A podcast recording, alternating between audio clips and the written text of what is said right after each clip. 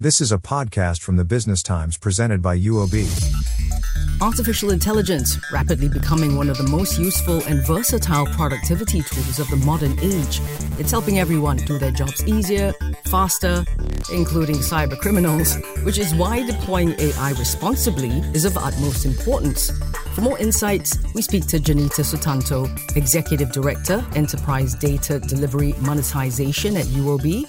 This is Tech in Finance.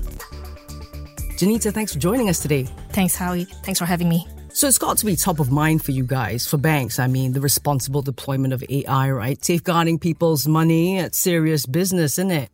Yes, indeed. Especially so for finance industry. So appropriate adaptation of technology innovation is both a strategy and a necessity. So for us, anything from assisting branches and tellers to online and mobile banking, banks have sought to make customer experience more seamless and convenient. For UOB, in 2021, we announced 500 million investment for five years to ramp up our digital capabilities and to accelerate AI-driven digital engagements for our customer across ASEAN.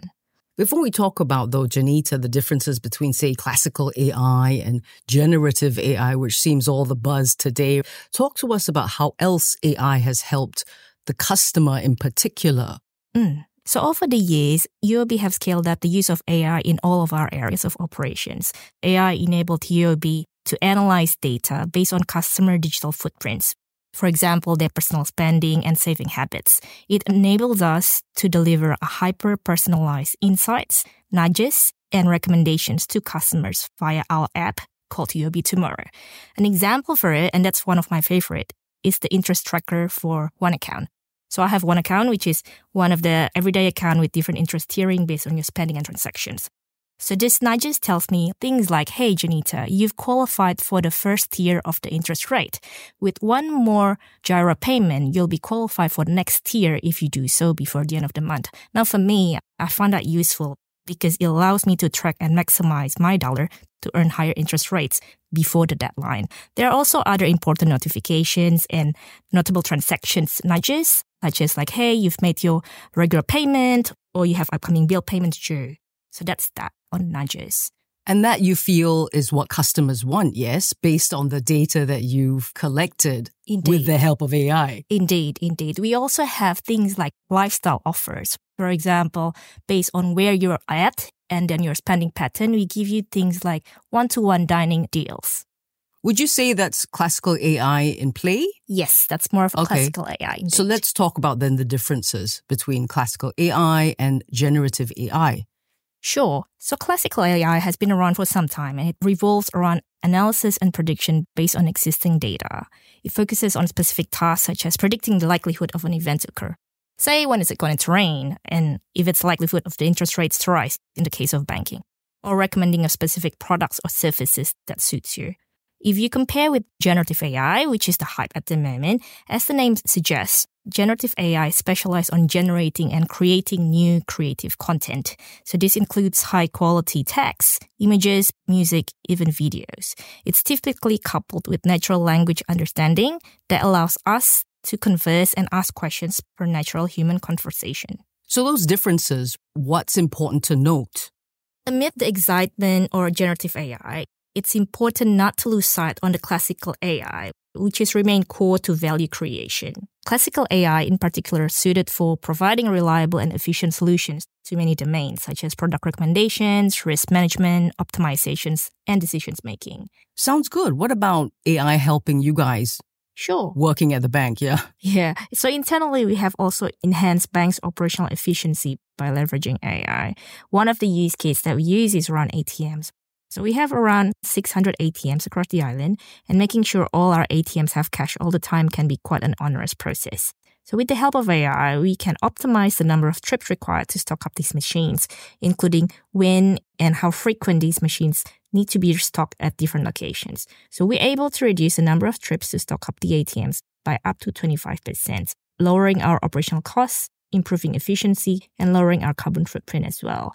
We are also proud to be the first Singapore bank to deploy Microsoft 365 Copilot, a generative AI powered office productivity tool which can help our staff automate low impact tasks and boost productivity and collaboration in a secure manner. What do you mean by low impact tasks like report writing? Yeah, so we're actually trying to make sure that it actually tackles more on the low risk tasks. Things like enabling our staff to summarize lengthy documents or creating meeting minutes instantaneously, or drafting communications and emails based on previous correspondence.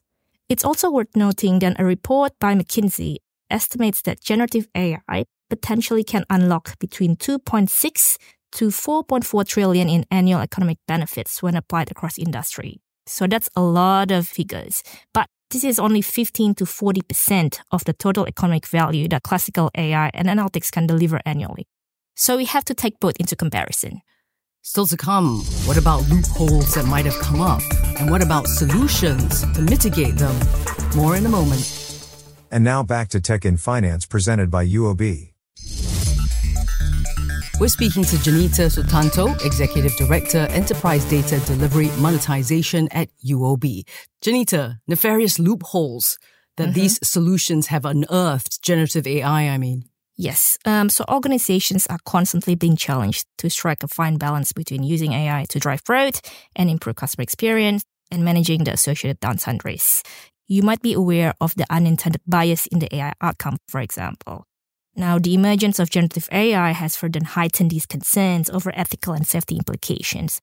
Things like intellectual rights, cybersecurity, as well as the risk of hallucinations, which is when generative AI produce outputs that are nonsensical or inaccurate. So there was a recent case of a lawyer in states that used ChatGPT to prepare for court filing, which unfortunately cited fictitious cases due to these hallucinations, which is very unfortunate. So all these have led to increased regulatory attention worldwide.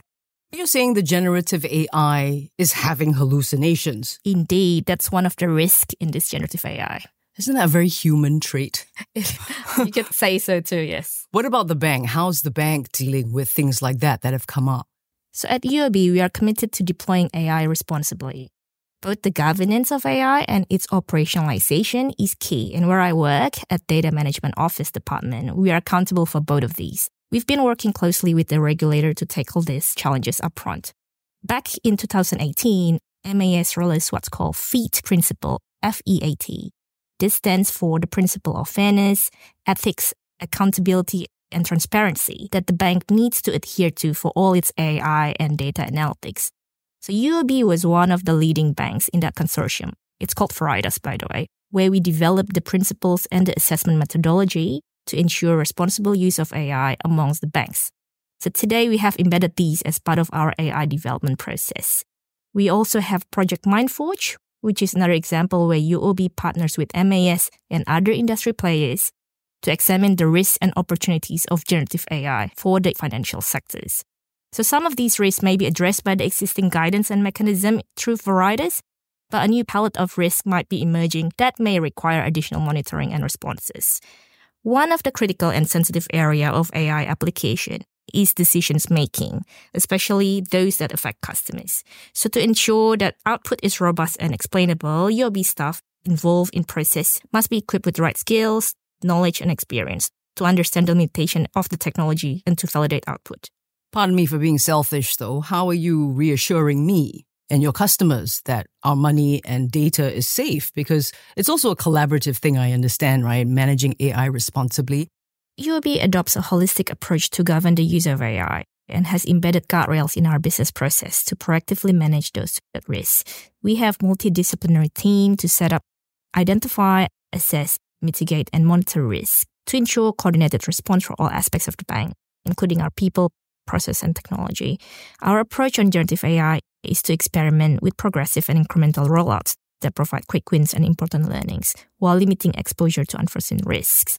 It's a two way thing, right? As a steward of our customers' assets and information, we see the importance in building trust and remaining vigilant in emerging risks while pursuing the growth and opportunity to improve customer experience. Unfortunately, with the rise of AI, it's also something that's being tapped into the bad actors. Hence, we've seen the more sophisticated fraud and scams. This is where customers would also need to take reasonable steps to protect their own interests. This includes adopting good security practices such as protecting your devices, login credentials, and access codes. UOB also participates in community events or roadshows to help enhance public awareness and education on scams. So I think collaborating with regulators, industry players, and also public will allow AI technology to create long term and sustainable values for our customers and the society. Jenita, thank you so much for spending time with us. Pleasure is mine, Howie. We've been speaking to Jenita Soetanto, Executive Director, Enterprise Data Delivery Monetization, UOB. I'm Howie Lim. Thank you so much for listening. Be sure to join us next time for Tech in Finance. This was a podcast by the Business Times, presented by UOB. Find more BT podcasts at businesstimes.com.sg slash podcasts or wherever you get your podcasts.